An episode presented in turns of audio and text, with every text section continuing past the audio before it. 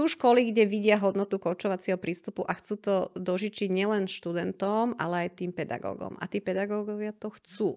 Oni, oni tak nejak vnímajú, že taký ten starodávny diktatoriálny prístup k študentom, že ja som učiteľ Boh a ja ti poviem, čo máš robiť, že to už, to už, to už nefunguje.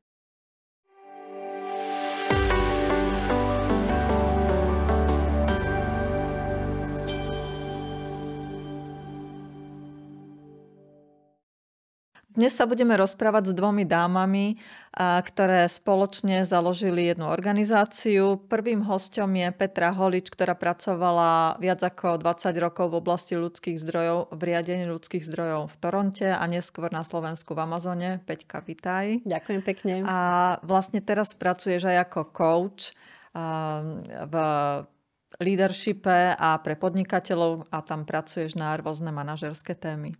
Áno. A druhým hostom je Miroslava Tomášovičová, ktorá pracovala dlhé roky v leteckom priemysle ako projekt manažér a legal manažér a teraz pracuje v spoločnosti Swissri ako development coaching. Ahojte. Development coach.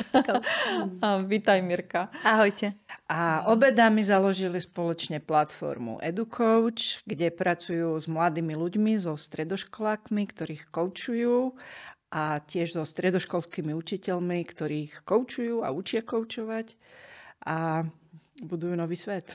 Začneme rovno hneď tou platformou EduCoach, že to je vlastne to, že, že prečo ste by prišli aj ako dvojica, že, že naša prvá dvojica ste. No, a že vlastne, sa. A, ako to vzniklo, celá tá idea s tou mládežou?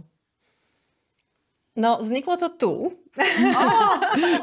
Celá idea a v podstate projekt vznikol tu u vás, pretože my sme sa s Mírkou stretli na vašom výcviku a my sme si tak padli do oka a cez prestávky a cez obedy chodili spolu a rozprávali o koučovaní a o živote a tak. A, a potom, keď sme výcvik dokončili, tak náhoda bola, že sme obidve pracovali na kolárku, takže sme to mali tak blízko. Sme chodili na kávičky a rozprávali a a Mirka raz prišla s takým nápadom. Tak Mirka, ty povedz, lebo to bol tvoj nápad.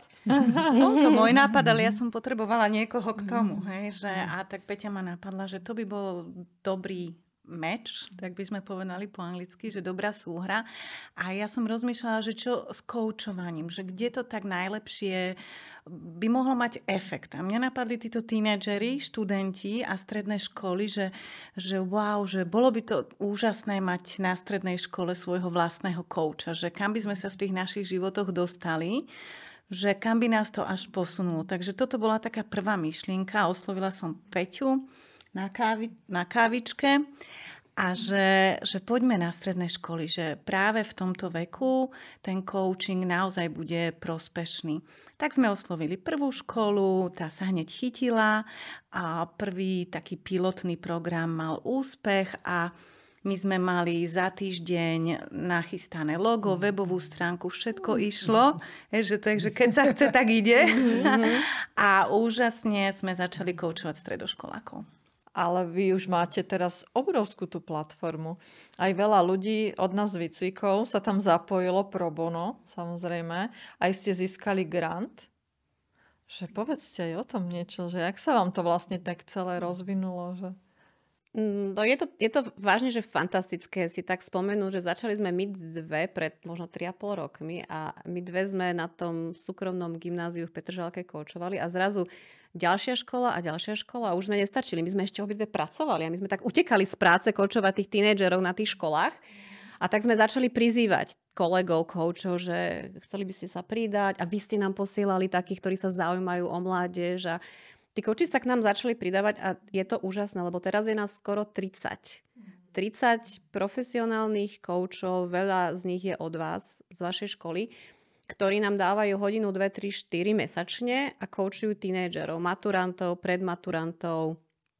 A my si to strašne ceníme. My si to vážne ceníme, pretože to sú ľudia, ktorí majú svoje životy a práce a napriek tomu ešte pro bono uh, s nami koučujú. A naozaj, čo nás spája, je láska k mladým ľuďom. A to, že my vieme, že my vieme, že ten coaching funguje vo firmách a v manažmente, vrcholovom manažmente. My to vieme, my to vidíme. A my vieme, a my sme to aj dokázali, že funguje aj na školách. Dokonca na stredných školách s tínežermi. V takej vekovej kategórie, že 16, 17, 18. Keď ľudia si myslia, že to sú rozmaznané decka, ktoré nič nechcú a nevedia, čo chcú, ale oni vedia, čo chcú. A my sme tam pri nich. My sme v tých rozhovoroch pri nich a my ich sprevádzame a nás a všetkých našich koučov, ktorí sú s nami, nás to nesmierne naplňa. Niektorí vedia okamžite, že vedia, čo chcú a idú raketovo a coaching už potom používajú naozaj a na svoje vlastné projekty, ako projektové riadenie, ako si nastavím time management. Oni už žijú tým, čo my si žijeme naozaj v dospelosti vo firmách. A potom je tá druhá kategória, že ešte nevedia. A tam ten coaching naozaj pomáha im v tom objaviť, objaviť to svoje, objaviť v čom som dobrý, objaviť čo ma baví, preskúmať tie možnosti, spýtať sa aj, že teda, že to, čo chcú, že či je to od toho rodiča, alebo kamarátov, alebo či je to naozaj to jeho. Takže sú také dve, by som povedala, kategórie, ale pri obidvoch coaching naozaj veľmi dobre funguje. Aj tým, že získajú toho nestranného partnera. Naozaj, že mhm. prídu nám do koučovania študenti alebo tínedžeri, mladí dospelí, že ja toto neviem povedať doma hej, že potrebujem sa s niekým o tom povyprávať. A môžu to byť aj vzťahové témy. Hej. Oni si získavajú sociálne zručnosti, ktoré si potrebujú aj niekde overiť, že či je to tak správne. Doma sa možno hambí povedať, takže to prinesie potom k tomu koučovi a rozpráva sa o tom. Mhm. A že vlastne ten kouč je užitočný tým, že ho nikam nepotrebuje dostať. Že je že príjme čokoľvek, s čím on prichádza a dovolí jemu si rozmyslieť, čo, čo je pre neho dôležité, bez toho, že by ho potreboval upratať, že takto by si sa mal rozhodnúť. Áno, presne tak. My hovoríme na prvom stretnutí, hovoríme, že my nie sme vaši rodičia, my vás nejdeme vychovávať. My nie sme vaši učitelia, my vás nejdeme učiť. My nie sme vaši tréneri, my vás nejdeme naučiť nejakú novú kompetenciu športovú, že my sme nestranní, sprievodcovia, my sme tu na to, aby sme vám pomohli zistiť, že čo chcete vy. A potom, keď to zistíte, tak vám pomôžeme sa tam dostať. A oni toto veľmi rýchlo, instantne pochopia. Oni toto veľmi rýchlo pochopia a oni sa chytajú a idú a riešia veci od ako Mirka povedala, vzťahové, frajerov. Odchádzam na vysokú školu do Barcelony, čo s tým frajerom? Mám ho nechať, nemám ho, alebo mali by sme ísť obiť dvaja, čo s tým mám robiť? Tak riešime vzťahy, vážne, ale pre nich sú tie vzťahy tak dôležité a možno doma nechcú povedať. A riešime teda kariérny coaching, že ako si mám vybrať, alebo mám známky aj napravo, aj na medicínu a ja neviem, ja sa fakt neviem, už pol roka sa rozhodujem, ako sa mám rozhodnúť. Um, Takže riešia aj projekty, aj biznisy, otvárajú biznisy, proste je to neuveriteľné. Riešia naozaj, že veľké veci, ktoré sú pre nich dôležité a cenia, že pri nich niekto stojí. Kto nemá v tom agendu, nemá v tom žiaden zámer, len tam je s nimi. Aj tá diskrétnosť je dôležitá, že vedia, že sa to nedostane k rodičom, lebo mnohé deti ako oveľa, oveľa rýchlejšie sa vyvinuli ako ich rodičia, že predbehli rodičov. Takže vlastne aj nemajú také, ak, takú, taký pocit, že tí rodičia by im ako vedeli poradiť, alebo možno niekedy aj nie sú úplne takým vzorom, role modelom, ako sú nejaké iné autority, že možno aj e, toto, že... Určite áno, to vyhľadávajú aj tieto témy, že oni sa chcú aj tak odputať už v tom veku, že už e, názor toho rodiča im ani nie je nejaký taký priateľný a chcú ísť tou svojou cestou a chcú sa odputať, chcú niečo viac dosiahnuť, alebo chcú ísť naozaj že svojim, svojim smerom.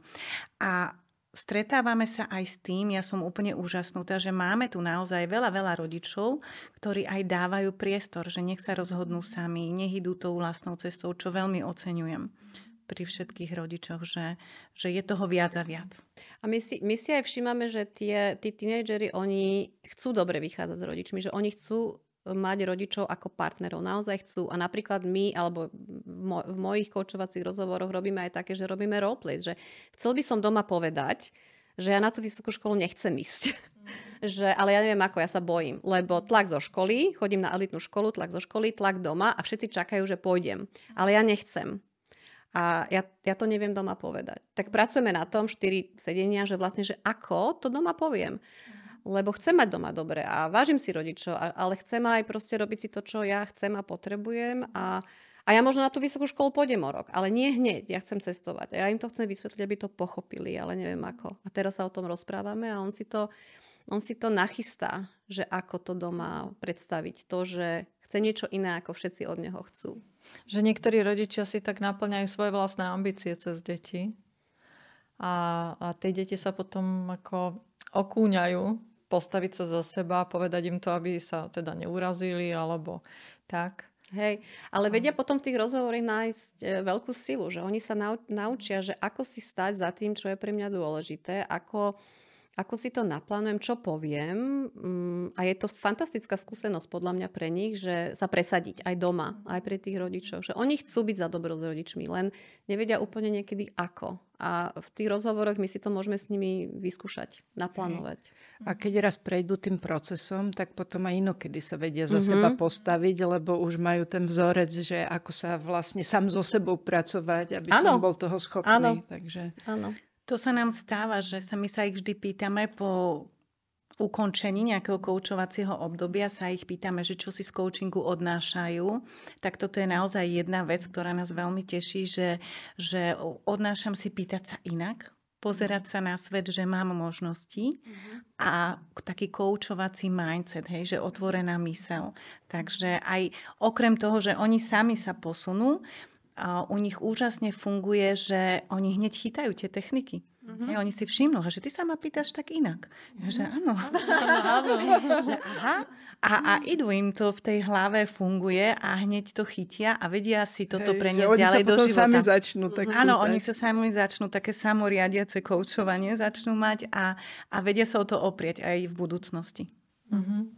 A že ste vraveli, že aj vzťahy si riešia frajerov, frajerky a to takisto doma býva často tabu, hej? Že, že väčšinou, že môže byť, že uč sa a, a teraz ako nemyslí na to, alebo majú doma nefunkčné vzťahy a vlastne nemajú ani šajnu, že ako sa postaviť k tomu, že, že, že k tomu vzťahu, ktorý povedzme, že robíte stredoškolákov, len či aj mhm. vysokoškolákov? Stredoškolákov. Hej, no ale tak už aj tam sa... ale oni riešia vzťahy a riešia vzťahy, že, že už tri roky som vo vzťahu a to sú stredoškoláci, alebo dva roky a berú to naozaj veľmi vážne tie vzťahy, že to sú seriózne veci, seriózne témy, že ako mu to mám povedať a mám odísť teda do toho zahraničia, alebo nemám a čo s tým vzťahom potom urobím. Toto, pre nich sú toto naozaj že životne dôležité témy a nevždy e, ich otvárajú doma, ale s nami ich otvárajú a my to, my to s nimi riešime. A my sa vždy pýtame, že čo chceš riešiť dnes, čo je pre teba dnes dôležité. A možno sa nevrátime téme z minula, ale čo, čo tam je dnes. A niektorý, s niektorými riešime 6 mesiacov to isté a proste je to veľká téma, že ako nakopnúť sebavedomie napríklad. To je veľká téma, takže to, to, to dlho. Alebo to operačne, že fúha, že dnes je dnes toto. A dnes je pre mňa toto tak dôležité, že chcel by som si to prebrať. Mm-hmm. Tak to preberieme. A aj sa vám pochvália s úspechmi, čo sa podarilo? Áno.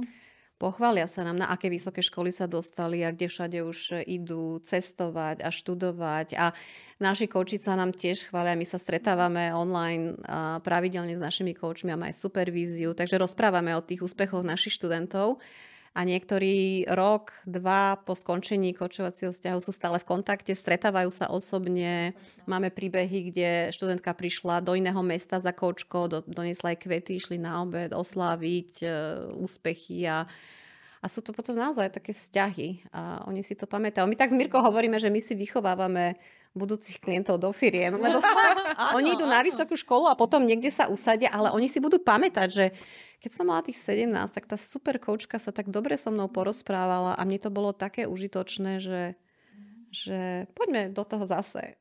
Tak, no.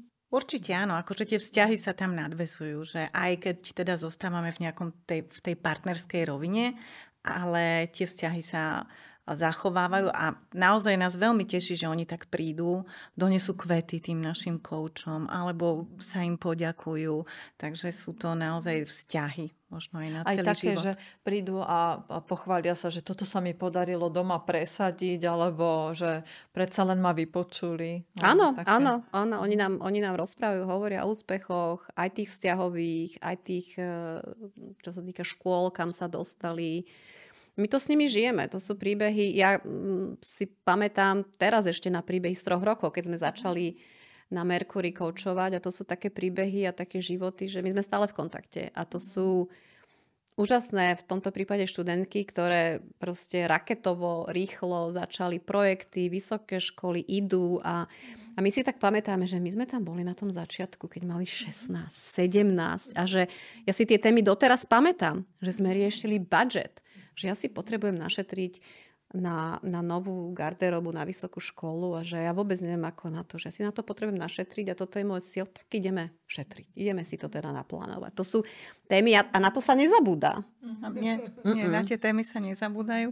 Akože všetci sme ich žili, keď sme boli mladší, my už sme tak zabudli, že pre nich to naozaj môže byť niekedy ťažké alebo taká výzva. Aj tie vzťahové záležitosti, hej, že my už dospelí si povieme, že, a, že čak toto sa dá vyriešiť, ale pre nich to je prvýkrát, že idú nejaký vzťah riešiť.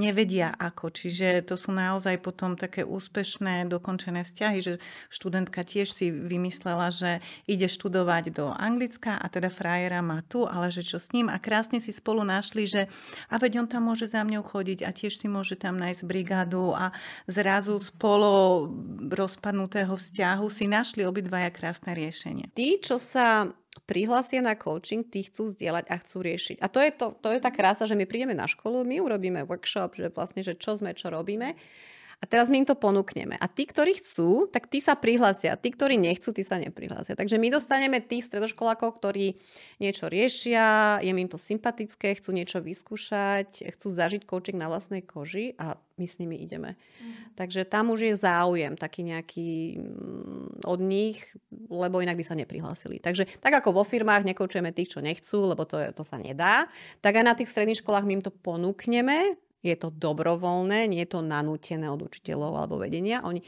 my to ponúkneme, oni sa prihlásia a ideme. Aj učiteľov koučujete? Hej. Koučujeme aj učiteľov, máme aj pre nich taký kurz koučovací, a kde ich zasvetíme do tohto koučovacieho remesla. Hovoríme tomu, že koučovací prístup, neučíme ich koučovať, lebo to pri ich kapacite pracovnej vyťaženosti ani nie je úplne možné. Ale už len čo málo zmenia, tak tú komunikáciu s tým študentom takto pomôže a v rámci toho ich eh, aj koučujeme. A naozaj sme ich koučovali aj počas korony, mali toho veľa, bolo im to naozaj prospešné.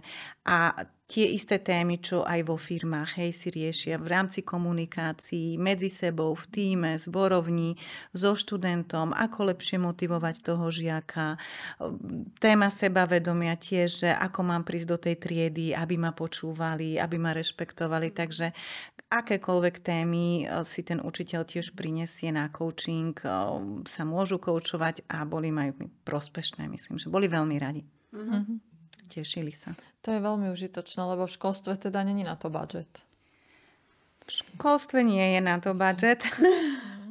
Ale školy peniaze majú. My sme si všimli, že keď chcú a keď majú osvietené také progresívne vedenie a keď tomu riaditeľovi záleží a vidí v tom hodnotu, tak si nájdu peniaze na toto a, a je to super, je to užitočné. Oni nám hovoria, že to je užitočné. Ono, my sme začali tak náhodou koučovať, my sme najprv koučovali stredoškolákov a my sme ich brali do tých kabinetov a tí učiteľia si to tak všimli, že tie deti bereme do kabinetov, začali sa pýtať, že čo tam s nimi robíme a my koučujeme a oni, že aj nás, poďte, že my si to chceme vyskúšať. Tak sme začali aj ich a oni potom, tí učiteľia tiež, že toto je celkom také zaujímavé, že vy sa s nami tak inak rozprávate, že naučte nás to, lebo my sa chceme s tými našimi študentmi tak inak rozprávať. A tak to začalo.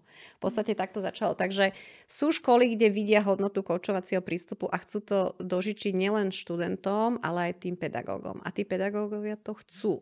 Oni, oni tak nejak vnímajú, že taký ten starodávny diktatoriálny prístup k študentom, že ja som učiteľ Boh a ja ti poviem, čo máš robiť, že to už, to už to už nefunguje. Že, a chcú mať iné vzťahy s tými študentami. Občas k nám prídu nejakí osvietení riaditeľia škôl a tým sa to veľmi páči. A keď to vlastne ide z hora, tak e, on udáva vlastne ten štýl komunikácie, ten riaditeľ, tak samozrejme, že potom aj tí učitelia sú, lebo, lebo pokiaľ je direktívny riaditeľ a nechce, aby tí ľudia samostatne uvažovali pod ním, tak to drží si pod kontrolou. Áno. Ale keď to povolí, tak vtedy to môže byť úplne iná kultúra v tej mm-hmm. škole. Určite. A potom aj zistí, že tí učitelia zrazu sú angažovaní, aktívni, venujú sa sami od seba tým študentom, vymýšľajú na tých hodinách rôzne aktivity koučovacie pre tých študentov, čiže potom aj tá škola tak ožije celá, aká je. A to je ten najväčší prínos pre študentov a pre rodičov. A už tie školy idú takými inovatívnymi riešeniami. Takže to funguje.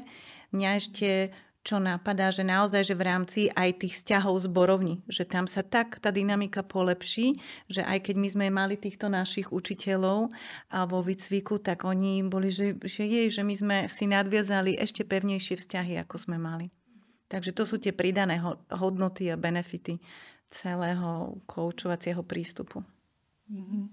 A že vlastne vy s nimi robíte aj nejaký workshop na začiatku s tými učiteľmi, že vlastne ona niekedy aj samotná tá akože platforma, že, že dneska si porozprávame vzájomne, že nájdeme si ten čas, áno, že, že už, už aj to je akože niekedy ako veľa. Takisto ako vo firmách, keď sme a keď e, máme skupinový workshop, tak čo si tam cenia tí manažeri, že vôbec sme mali čas sa stretnúť a porozprávať sa, že ako to my všetci máme, ako to robíš ty a ty, a to je inšpirujúce, ja, si, ja to použijem na budúce, že Nemáme na to čas. A v tých školách to isté, že my sa s tými učiteľmi stretneme a na dve, tri hoďky a máme tému, ale medzi tým oni zdieľajú a rozprávajú sa, že v mojej triede je takáto téma a ja s týmto študentom takto. A oni sa rozprávajú, že to som to vôbec nevedel. Že...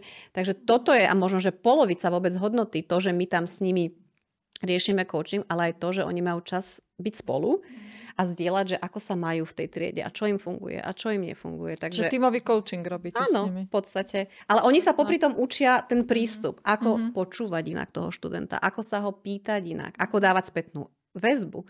Nielen študentovi, ale aj navzájom kolegom zborovní, riaditeľovi. Toto všetko sa dá naučiť a popri tom sú spolu. A to nám hovoria stále, že no my sme sa takto nestretli spolu ako skupina. No áno, v tej zborovni, ale to je iné, že už veľmi dávno. Takže hej. A sme veľmi aj vďačné, že aj keď to školy nevedia zafinancovať, ale ten koučovací prístup už tak aj rezonuje v školstve a na ministerstve školstva. Dostali sme aj podporu grant od ministerstva školstva, aby sme pripravili taký rozvojový kurz pre študentov. To ktorý je druhý on... grant, hej? To, váš. No a teraz máme ešte druh, ešte jeden, áno, áno. Takže oslovuje to, áno, že, že chcú, oslovuje to, chcú niečo inovatívne, tak sa tomu tešíme. My dúfame, že toto budú počúvať aj naši kouči, ktorí s nami koučujú. My chceme im poďakovať za to, že s nami stoja. Skoro všetci v podstate od začiatku už 3,5 roku dozadu, že sú s nami, že koučujú študentov, že chodia na tie naše koly, že chodia na supervíziu, že naozaj dávajú zo seba niečo veľmi dôležité a bez nich by to nešlo. My sme si niečo vymysleli, ale bez tých skoro už 30 koučov, ktorí sú s nami a stoja pri nás, by to nešlo. Takže aj toto cestou my im ďakujeme za to, že mm, sú s nami a že teda koučujú našu mládež, v podstate naše deti. No, my, my s Denkou si ho, hovorí, sme si hovorili, keď sme tú školu zakladali, že teda my by sme chceli, aby kedysi v budúcnosti bol coaching, tak samozrejme, akože vo firmách sa každý učí prezentačné zručnosti, že, že, že v každej firme vždycky učia ľudí pre, prezentačné zručnosti a že tak koučovacie zručnosti by mali byť taká samozrejmosť, jak tie prezentačné. Áno. Takže... Hej. A ešte sme si hovorili aj, že vlastne aj na školách by to malo byť, že nejaké také psychologicko-koučovacie minimum, že ako človek sa má stavať ku vzťahom a, a celkovo sám k sebe, k projektom, že toto by mala byť taká základná kompetencia, lebo to, že ako však dobre, treba vedieť určite, že, že integrály v nejakých oblastiach života, ale, ale vlastne toto je to, čo potrebuje každý. Ja tomu hovorím, že čo ťa škola nenaučí, kurz života, hej? že čo ťa škola nenaučí, tak vytvoriť naozaj taký priestor pre túto mládež e, týchto životných zručností, aby sa vedeli o čo oprieť. No. Lebo oni tam no. trávia väčšinu života ako my v mhm. práci a tam môžu hodne nabrať ešte v tých prvých rokoch. Povedzme, že, že kým sa tá osobnosť ešte dotvára, tak ešte kľudne do tých desiatich rokoch sa môžu vyformovať, doformovať. Určite. Môžu, určite áno. A A si myslím, že čím skôr aj začnú, tým lepšie. Hej? Že počúvame na školách, boli sme aj na stredných školách a čo už tá stredná škola je aj taká inovatívnejšia, že už tí učitelia predsa len majú iný prístup a potom rozprávajú, no ale na základných školách to ešte nie je. Tak ja si dokonca myslím, že naozaj to dať aj na tie základné školy, že už tam pomocou tohto koučovacieho prístupu tie deti sprevádzať aby už potom na tých stredných školách možno mali menšiu robotu a mohli stavať zase ďalej na ich silných stránkach, objavovať v tom, čom je dobrý a prinašať im toto do života. Ale na tej strednej škole by to bolo naozaj prospešné mať takéto seba rozvojové témy pre tých študentov. Tam si už začínajú klásť aj také otázky, že aký je zmysel života. Určite. A takéto filozofické úvahy zvyknú mávať. Majú, a že majú. na čo som tu, na svete. Alebo že čo je úspech. My teraz už my teraz sa snažíme trošku experimentovať s tými e, takými tými workshopmi na stredných školách. Keď im predstavujeme coaching, tak už snažíme sa nemať slajdy a takhle debatovať s nimi a ideme na to, že čo vlastne, čo to je úspech. Že poďme sa porozprávať o tom, že čo pre teba znamená úspech, lebo každý to máme trošku inak. A je to fascinujúce, pretože oni, oni začnú rozprávať. Pre mňa je úspech zarobiť veľa peňazí, povie jeden a druhý. No ja pre mňa je úspech, keby som sa dostala na tú vysokú školu v Norsku, lebo strašne tam... A teraz začnú rozprávať. A oni potom, to im hovoríme, že pre každého e, to, čo je úspech, je, je to veľmi individuálne a mení sa to aj dnes. Je to toto a o rok a pre mňa to je iné ako pre vás. A ten coach tam je pri vás v tom rozhovore a pomáha vám zistiť, že čo to ten úspech pre vás znamená a potom, keď zistíte, tak aj sa tam dostať. Takže mm, veľmi pekné debaty s nimi máme a oni chcú, oni chcú deba- oni sa chcú rozprávať, oni chcú zdieľať. Keď sa ich takže správne pýtame a keď ich naozaj úprimne počúvame, tak oni rozprávajú. Oni si potrebujú aj tak overiť, že či rozmýšľajú správne, či je to naozaj tak. Naozaj tam je cítiť, že tie sociálne zručnosti, hej, že to im tá škola nedáva. Doma ako keby ich to moc tiež neučíme, ale potrebujú, hej, že skúmajú to. Aj tie kamarátstva, ktoré vytvárajú, že je to pre mňa bezpečné, že je tá hranica, že idem to spraviť, to, čo všetci tí moji kamaráti okolo, aj keď sa v tom necítim dobre. A aj to sú diskusie, že no oni robia toto, ale ja sa v tom úplne necítim dobre, že OK, a že čo ťa tam ťahá teda, hej, že no je to, že potrebujem niekam patriť, hej, a potom tak objavujeme, že vlastne čo je ešte dobre pre ňo a, a čo už je začiaru. A potom aj tam sa učia, že poriadku, že a ako ja to odkomunikujem tej svojej partii, že no toto už možno robiť nebudem a zachovám si tú svoju tvár, že, že som stále že mi tá seba hodnota alebo tak nepoklesne, hej, že stále som sám sebou. Takže hľadajú sa, hľadajú sa a s tým koučom to pomaly objavujú to svoje, čo je pre nich, pre nich dobré. A vy ste aj bývalé manažérky a teraz ako to máte? Ešte pracujete? Ty, viem, že pracuješ ako interný coach teraz, ešte popri tejto práci. Peti, ty ešte pracuješ? E, ja som pred dvomi rokmi odišla teda z korporátu z Amazonu. Trvalo mi to rok sa rozhodnúť a teda odpájanie. to odpájanie, lebo mne bolo veľmi dobre. Ľudia nadávajú na korporát, ale mne bolo veľmi dobré a mala som výborný tím a podporu veľkú, um, takže mne bolo ťažko odísť, ale cítila som v srdci, že chcem robiť inak a chcem pracovať inak a že sa chcem stíšiť a robiť s ľuďmi individuálne alebo v malinkých tímoch. A dlho to trvalo, ale teraz už v podstate druhý rok uh, mám svoju vlastnú prax, koučovaciu prax, takže koučujem v podstate exkluzívne vo firmách, buď individuálne, jednotlivcov, manažerov alebo týmy. A, a popri tom teda s Mirkou a s našimi coachmi coachujeme na stredných školách. No. A bola, keď sme utekali z práce kočovať na strednej škole a teraz je to tak isté, len teda robím, robím pre seba, tak utekám od seba a ideme, Ideš ide, ide, zase. ideme zase ku sebe. Hej. Uh, tento rok sme zase začali trošku aj uh, osobný coaching na stredných školách, že aj sa s nimi zase stretávame osobne, čo je fantastické a oni sa chcú stretávať, tí stredoškoláci osobne, čo sme vždy takí prekvapení, že my dáme, že online, alebo a keď sa dá, tak oni osobne, oni vážne, že sa chcú stretnúť, že poďme do aparku, poďme do aparku sa stretnúť a dáme coachovanie tam. Mm-hmm. Že ja to mám tak. A keď si robila v tom eh, Amazone alebo ešte v Toronte, tam si ako využívala ako líderka coaching alebo Ako to tam Hej, bolo? ja som sa ku coachingu dostala asi prvý môj kočovací výcvik bol možno pred 15 rokmi v Toronte a to bol výcvik uh, taký inšpirovaný adlerianskou psychológiou. A kouči asi budú súhlasiť, že keď vás to tak chytí, ten koučovací, ten vírus nejako, tak potom už idete. Takže to bol prvý a potom ďalší. A To potom u vás. No. Ja, presne, a tak zbierate tie výcviky, lebo aj toto, toto znie super, a ešte takýto výcvik a naratívny a taký. A takže už ich mám zo pár tých, eh, tých výcvikov a ja to používam naozaj či v práci, či keď som ešte pracovala vo firmách, doma s môjim synom. Mami, ty ma zase koučuješ. už vie, už si to začína všímať, že keď takú tú šikovnú otázku inú, tak už akože už to rozpozná a sa chváli, že kde všetko mama koučuje, takže ja to používam. To je môj život, to je môj tak, e, to je spôsob, akým ja sa snažím aj komunikovať s ľuďmi, s klientmi, v rodine, doma. Mňa to strašne baví.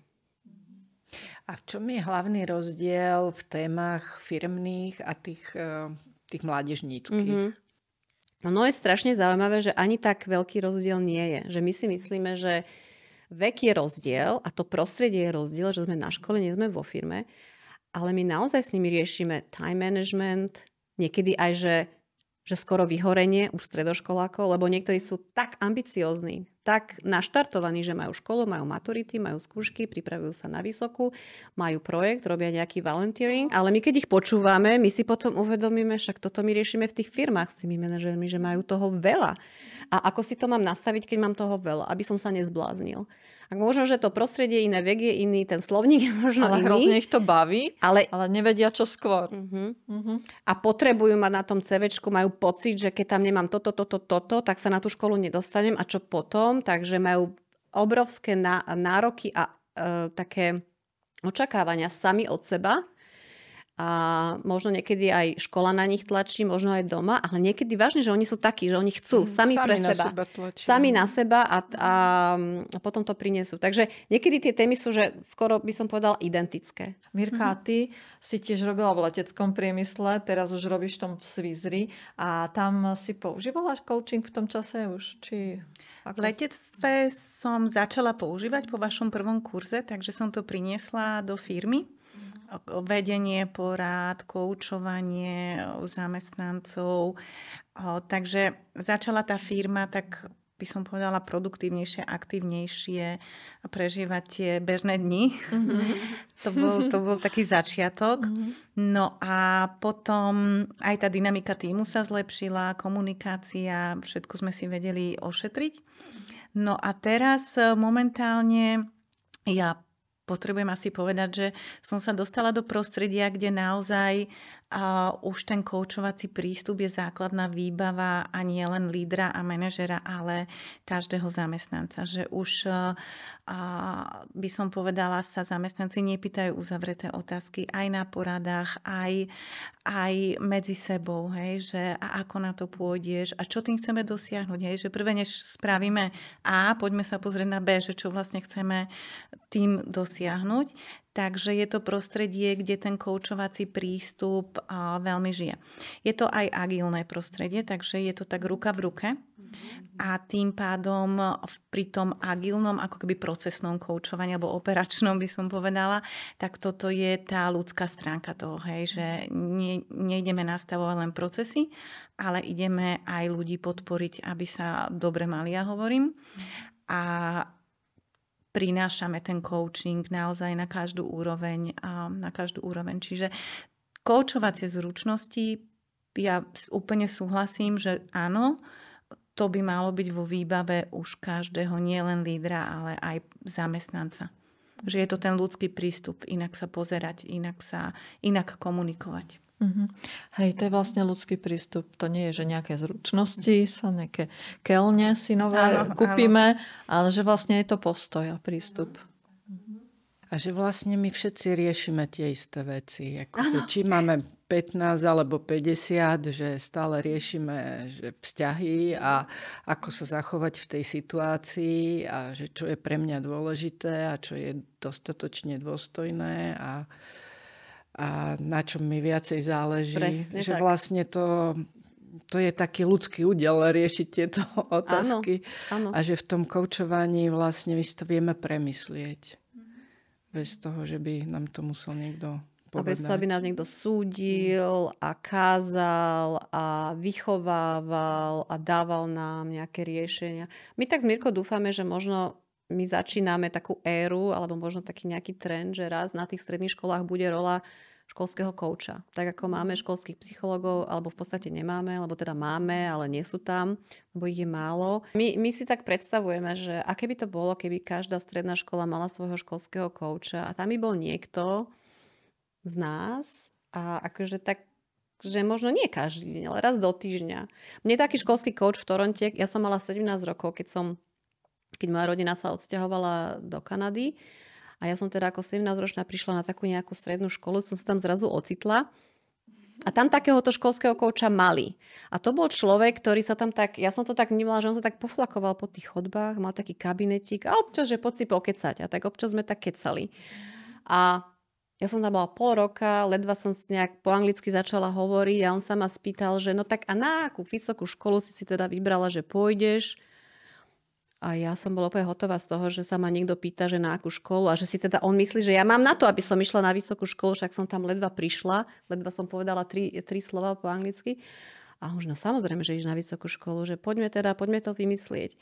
A, a tento človek, e, keď sa na mňa pozrel, Mr. Corbett, možno budem aj slziť, Mr. Corbett, keď sa na mňa pozrel, tak vo mne videl také, že múdre, šikovné, inteligentné dievča, ktoré to potiahne niekam. A to som ja ešte v sebe ani nevedela, že to mám. Ja som to o sebe nevedela. On to vo mne už videl ten školský coach, ten Mr. Mm-hmm. Corbett. Zvonku vždy viac vidno, ako znútra. A on mi zmenil život, pretože on mi dal, uh, on mi dal tú myšlienku do hlavy, že ja na to mám a teda sme vyplnili prihlášky, ja som na tú školu išla a potom na ďalšiu. A on tam bol v tej škole. On mi dal tú silu, on vo mňa veril, on vo, niečo vo mne videl.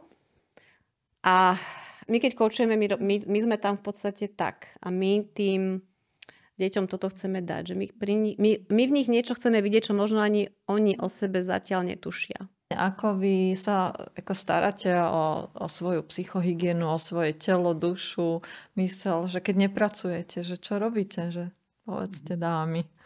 Tak ja to mám, a ja mám chalúbku. ja mám chalupu v horách, takže akúkoľvek voľnú chvíľku, víkend trávim tam v lese, v prírode, rôznymi opravami a nátermi dreva. Takže ja takto vypínam takou manuálnou prácou a potom sú to prechádzky naozaj, že, že prechádzky um, po našej dedine, takže veľa čerstvého vzduchu. A aktivity s priateľmi, hej, že naozaj ma to nabíja, keď uh, len tak s priateľmi ideme a, a nikto nič nerieši, len tak sme a rozprávame sa na kávičke, takže to sú také moje aktivity. Koučuješ aj priateľov? Nie, to mám, to, to, to vieme, všetci kouči, že, že to a už ani neskúšam. Ale keď ale keď e, chcú, tak samozrejme, ale, ale nepoužívam to, lebo je to cítiť v tom rozhovore. Tiež mi povedia, že ty ma nekoučuješ. Dobre. Že keď budeš chceť, prídi za mňou a môžeme sa porozprávať. Ale ono to v tom rozhovore. Cítia to tí ľudia, že, že rozprávam na nich inak. Hej. Lebo e, nevyžiadané koučovanie je v podstate arogancia. Ale my už máme v DNA tie otázky. Občas nám ufrkne nejaká. Občas nám to ufrkne, akože, hej. Ale tiež si na to dávam pozor, že aby tak neufrklo. No. Peti, a ty ako? Tak ja mám 10-ročného syna, e, partnera, takže mám rodinu, mamu tu mám, ktorá sa po 30 rokoch vrátila z Kanady, tak som rada, že sme ako rodina zase spolu. A ja nešoferujem, takže ja všade chodím pešo. Ja mám taký na pešo život, že ja veľa chodím, strašne veľa. A, a mi sa to tak páči, že mám do 20 minút som všade, kde potrebujem, či do knižnice, či na kavu, či na víno, či do školy, či kam. Takže ja veľa chodím. Trikrát týždenne cvičím, to je úplne, že... A čo cvičíš? Cvičím, posilujem vlastným telom v takom fitku na Hviezdoslavovom námestí, takže ja tam idem pešo po hrade a potom si tam dám hoďku a potom idem domov a potom robím. A to trikrát týždenne musí byť. To má akože naozaj, že to mi dáva energiu. A to cvičíš sama alebo v skupine? Nie, sme skupinka šiestich žien. Mm-hmm čo je super, lebo tam nikto nič také, že iné nerieši. A tam Toto teda, do kruhu, čo sa robí? Mm, je to také ako keby do kruhu, hej. Kruhový tréning. Taký áno, mm. máme teda trenerku a plačeme tam a zývame tam a nadávame tam, ale sme radi, že sme tam trikrát týždenne a že to zo seba dostaneme. A, a tam aj veľa, e, napríklad e, píšem, ja rada píšem, takže tam tvorím v hlave. Tam si píšem, už začínajú sa mi tam tie príbehy tak tvoriť, že čo chcem povedať alebo niečo napísať. Tam veľa nápadov dostávam práve pri tom cvičení. Takže to je také dosť dôležité pre mňa. Dámy, tak vám ďakujeme, že, že ste sa zastavili a, a bolo nám potešením s vami poklebetiť. A držíme, držíme palce, aby ste pretvárali túto republiku budúcnosť. Ďakujeme. A my ďakujeme za pozvanie, aj za, v podstate za to, že sme to tu celé začali u vás, že sa to tu nejak zrodilo a že ste nám, že, že, že nás podporujete od začiatku. My si to veľmi ceníme. To si aj ponecháme. Mm. Všetko dobré. Ďakujeme. Ďakujeme. Všetko dobré aj vám, devčatá.